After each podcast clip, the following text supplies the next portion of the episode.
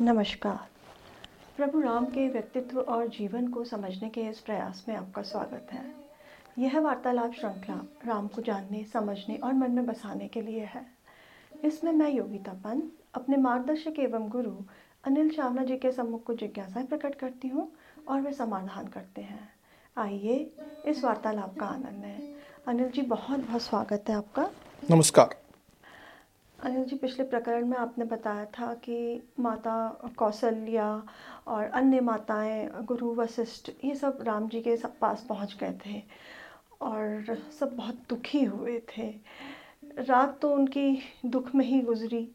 उसके बाद अगली प्रातः हुई। प्रातः क्या हुआ? लगभग पूरा अयोध्या वहाँ पहुँचा हुआ था। जी। सब प्रमुख लोग थे। रात तो दुख में बीती विलाप करते हुए बीती रोते हुए बीती। प्रातः में नई सुबह होती है हर व्यक्ति अपने जो नित्य कर्म होता है वो निवृत्त होते हैं। स्नान इत्यादि से निवृत्त होकर सब एकत्र हुए। और जब एकत्र हो गए तो एक बहुत बड़ी सभा हो गई थी वो। जी।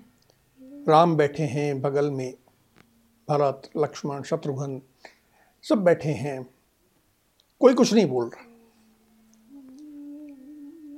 एक ऐसी शांति है कि बात कहाँ से प्रारंभ करें। फिर भरत उठे। जी। और उन्होंने राम को संबोधित करते हुए सारी सभा के सामने कहा कि भ्राता आपकी बात में समझ गया। राज्य हमारे पिता ने आज्ञा मान लें उसको वचन मान लें जो मान लें उन्होंने वरदान स्वरूप जैसे स्वरूप उन्होंने मेरी माता के कहने पे मुझे दिया। जी।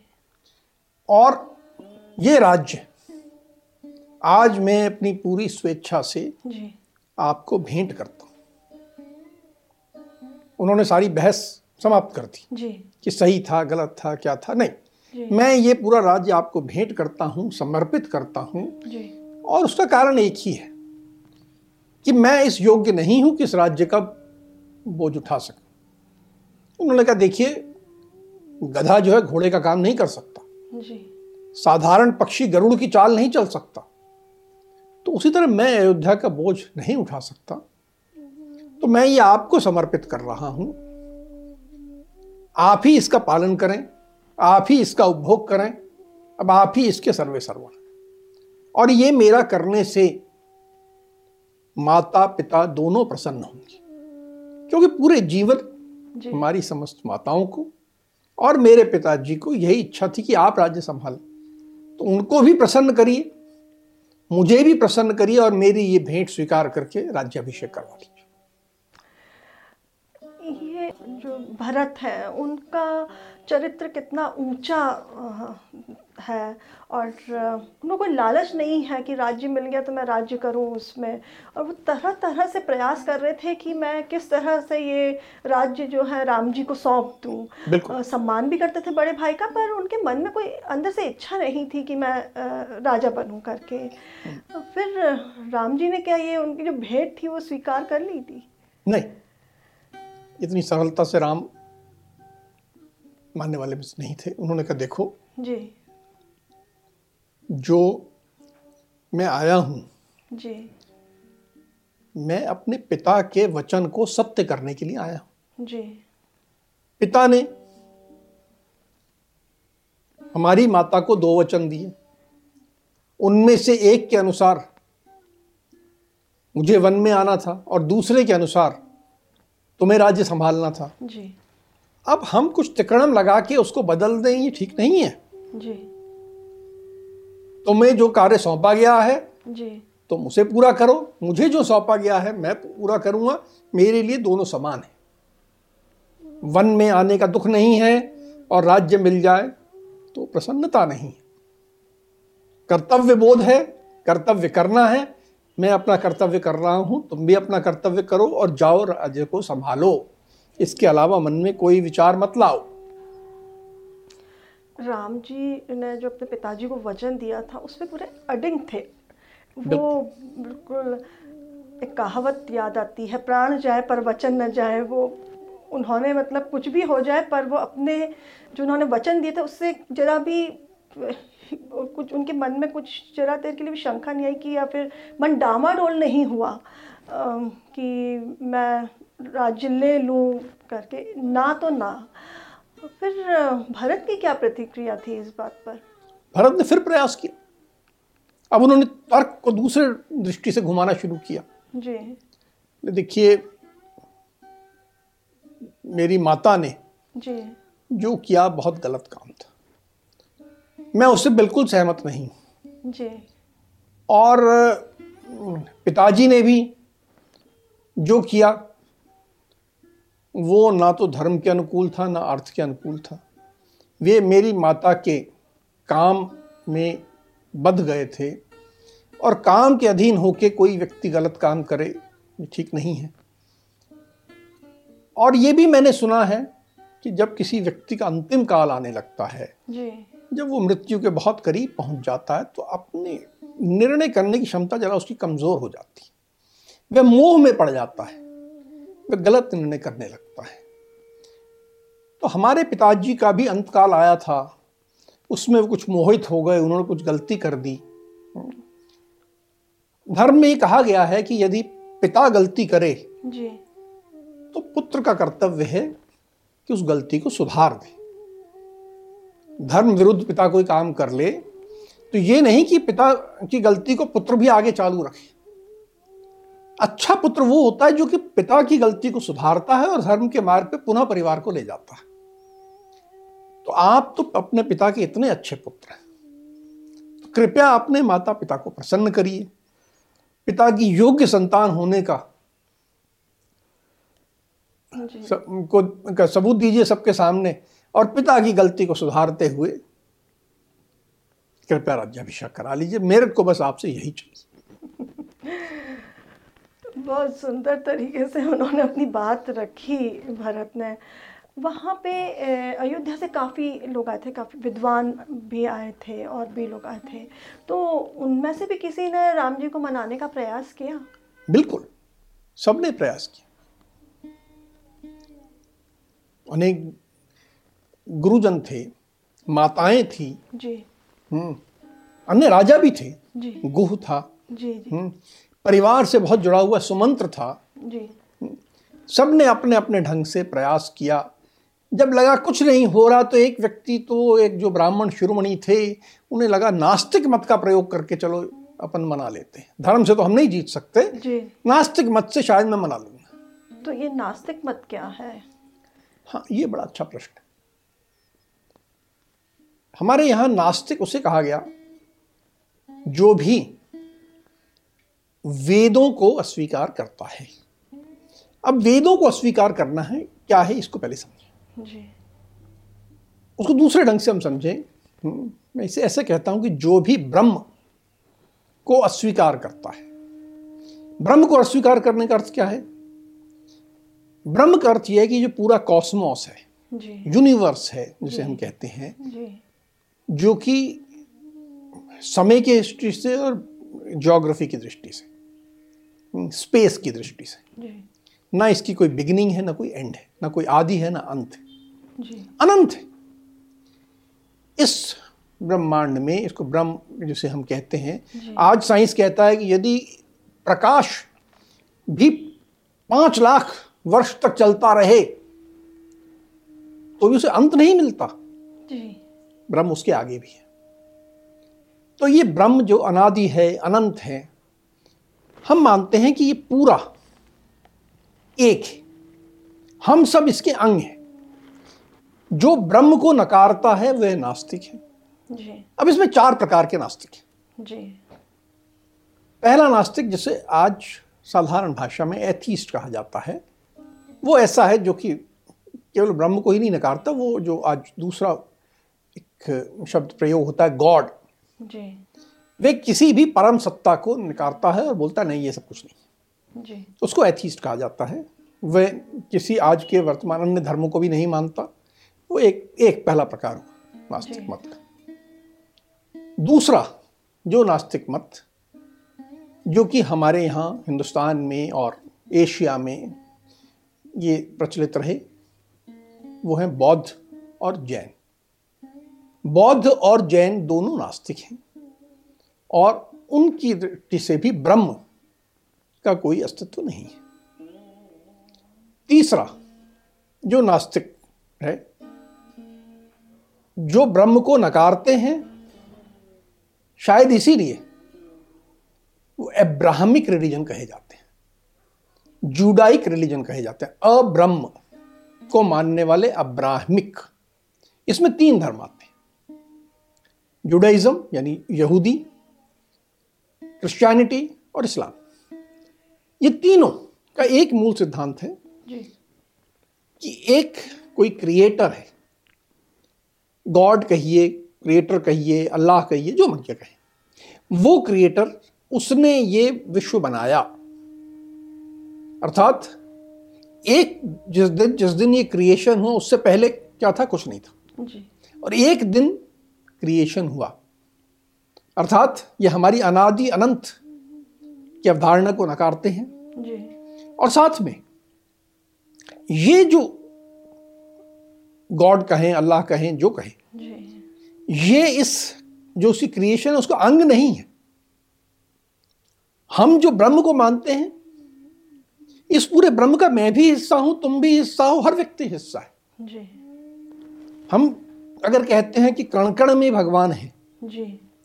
तो ये सहज बात लगती है हाँ कण कण में भगवान तो है क्योंकि हमारे लिए ब्रह्म तो हर जगह है।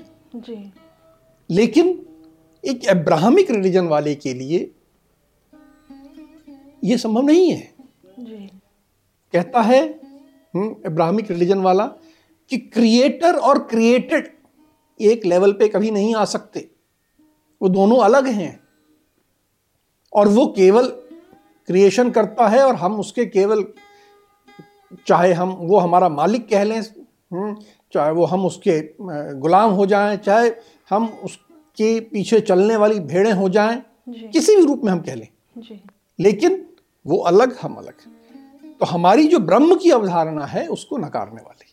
तो ये तीन तरह के पहला जिसे एथीस्ट जो कि इन दोनों धर्मों को भी नहीं मानते दूसरा बौद्ध और जैन और तीसरा अब्राहमिक रिलीजन ये अनिल जी आपने शुरुआत में कहा था कि नास्तिक चार प्रकार के होते हैं पर आपने तो तीन ही प्रकार के बताए चौथा प्रकार? चौथे प्रकार की अपन बाद में थोड़े बाद में बात करते हैं। इसी प्रकरण के अंत में हम चौथे प्रकार की भी बात करेंगे। अच्छा आपने बताया था कि वहाँ पे और भी विद्वान थे जिन्होंने मनाने का प्रयास किया तो वो किस तरह से प्रयास किया हाँ मनाने का? जो नास्तिक मत का मनाने का प्रयास किया जी। उसमें एक प्रमुख व्यक्ति बोलने के लिए खड़ा हुआ। जी। उसका नाम था जाबाली। वो अयोध्या के ब्राह्मणों का शिरोमणि था सर्वोच्च पद पे आसीन था। जी। हम्म, राजगुरु के तुरंत बाद जी। ब्राह्मणों का प्रमुख जाबाली खड़ा हुआ। विद्वान था। जी। हर मत से पारंगत था हर तरह की शिक्षा प्राप्त थी। जी। और अब उसने प्रयास किया कि राम को मैं कैसे मना लूँ। जी। तो उनने कहा कि राम तुम पढ़े लिखे हो। जी। कैसी अनपढ़ जैसी बातें कर रहे हो? किस प्रकार भावनाओं में बह रहे हो? मैं तुम्हें सत्य बताता हूँ। जी। सत्य यह है कि मनुष्य इस दुनिया में अकेला आता है अकेला चला जाता है। ना कुछ आगे है ना कुछ पीछे। है जी। जो कुछ है बस यही है। यही दुनिया है।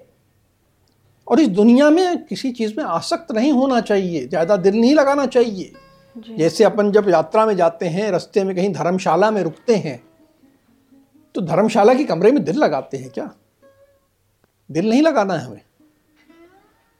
ये माता पिता धन राज्य ये सब तो धर्मशाला के कमरे हैं। इनमें किसी में दिल मत लगाओ कोई आसक्ति मत करो।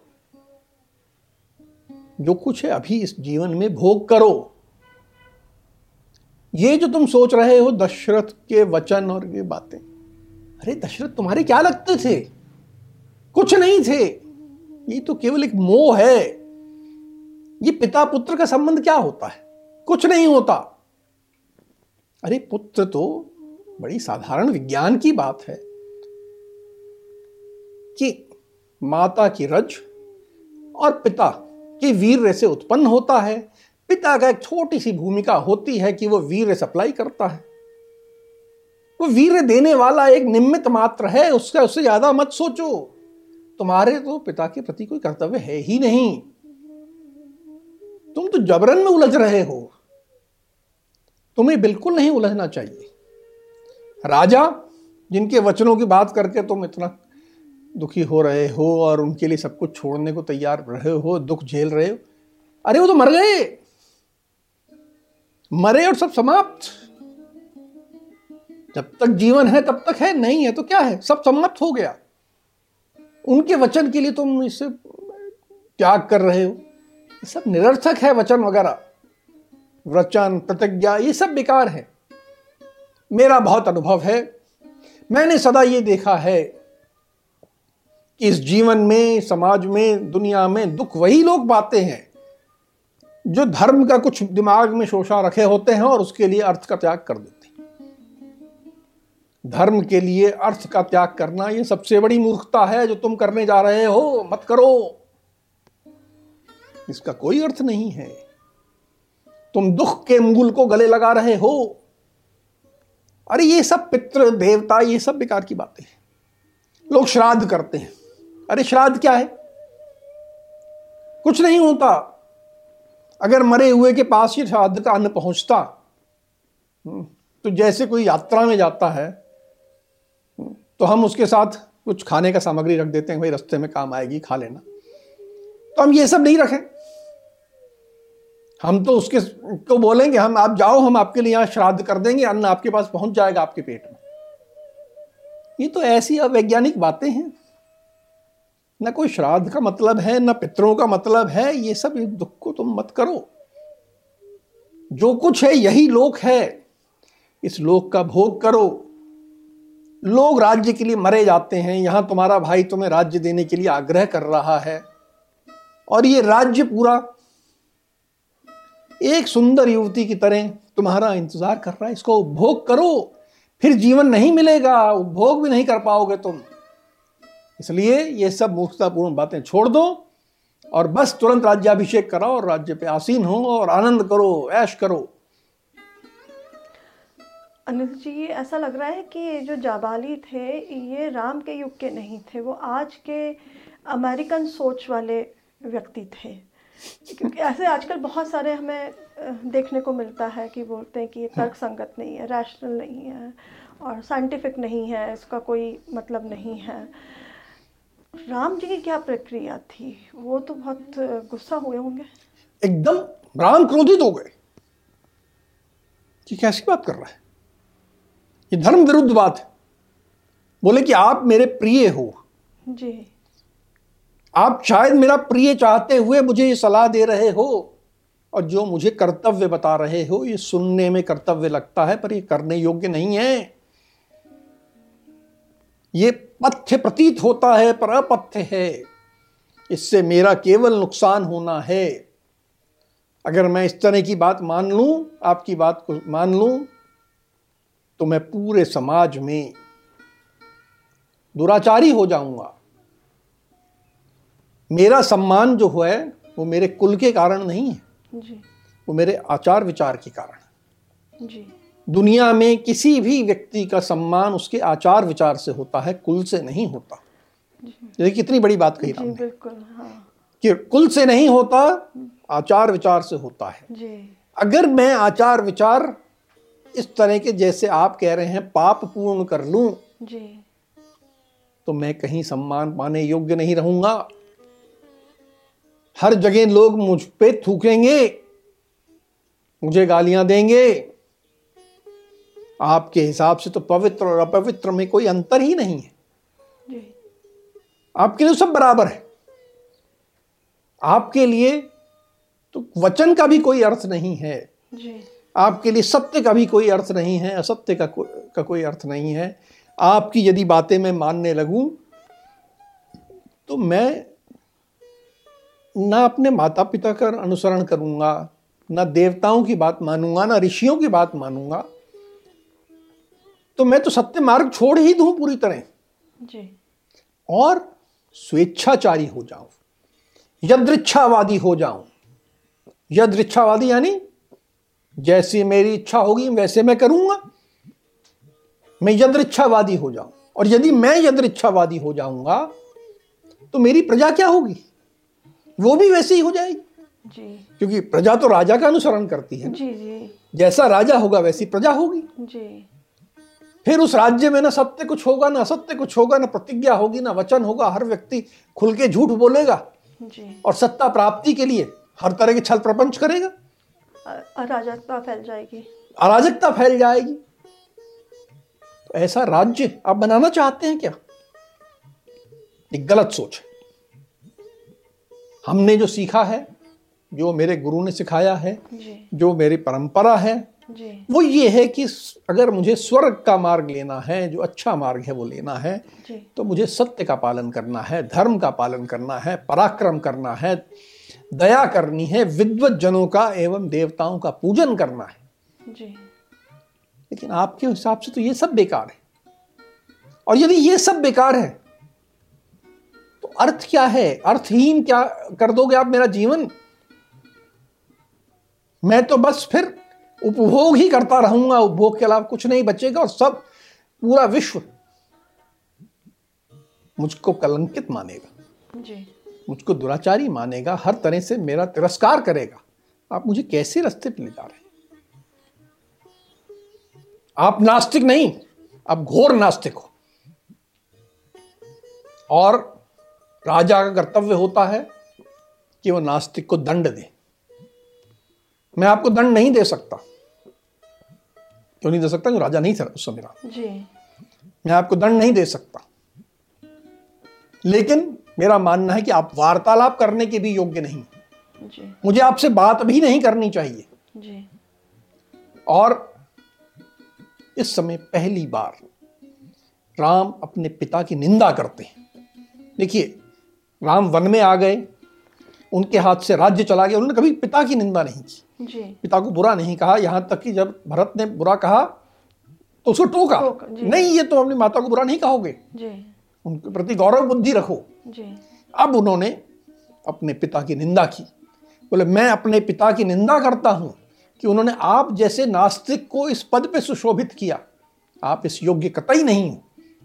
ना बात करने के योग्य हो ना इस पद पे बैठने के योग्य आप तो केवल दंड के योग्य हो। और मैं आपसे आगे बात नहीं करूँगा। फिर जवाली ने क्या उत्तर दिया? उनका क्या तर्क था? इस तरह की क्रोध आक्रोश सुन एकदम सहम गए। सुनेगा नहीं नहीं नहीं। मैं नास्तिक नहीं हूँ। जी। मैं भी आस्तिक हूँ। लेकिन मैं भावनाओं में बह गया था। मुझे नास्तिक मत का पूरा ज्ञान है। और मुझे ऐसा लगा जी। कि सब लोगों ने धर्म का सहारा लेके आपको वापस लाने का प्रयास किया। जी। तो सफल नहीं हुआ तो मैं नास्तिक मत का प्रयास कर लूँ। अर्थात ये जाबाली जो थे ये चौथे प्रकार के नास्तिक थे। अवसरवादी। जी। जिस ओर लाभ दिखे उस ओर चले जाओ। अगर लगे कि राम के मंदिर में घंटा बजा के हमारी मनोकामना पूर्ण होगी तो राम के मंदिर में चले जाएँगे। अगर नास्तिक पथ पे जी। हमें ऐशो आराम मिल रहा है तो हम नास्तिक पथ पे चले जाएँगे। आज बहुत सारे लोग ऐसे ही करते हैं। जी। लेकिन मैं सबसे यही कहता हूँ कि यदि आपको राम को मन में बसाना है तो मन से किसी भी प्रकार का नास्तिक विचार पूरी तरह निकालिए। आप राम को तब तक मन में नहीं बचा बसा सकते जब तक कि आप पूरी तरह अपनी श्रद्धा ब्रह्म में। जी। इस विश्व में और इस विश्व में जब आप अपनी श्रद्धा लगाते हैं तो हमने कोई पूजा करने की आवश्यकता नहीं है। जी। जो राम ने कहे कि धर्म का पालन करना है सत्य के मार्ग पे चलना है जी। विद्वत जनों का सम्मान करना है देवताओं का सम्मान करना है जी। और मार्ग पे राम आपके दल दिल में पुनः स्थापित होते जाएँगे। लेकिन अगर मैं सोचूं कि मैं कभी नास्तिक बन जाऊँ कभी आस्तिक बन जाऊँ जी। तो संभव नहीं। अनिल जी जो आपने नास्तिक मत की विवेचना आज के युग के अनुरूप करी ये बहुत समझने योग्य बात है। आज की चर्चा को अब हम यही विराम देते हैं। अगली कड़ी में राम के जीवन से जुड़े कुछ अनछुए पहलुओं के साथ हम दोनों फिर उपस्थित होंगे। राम राम। राम राम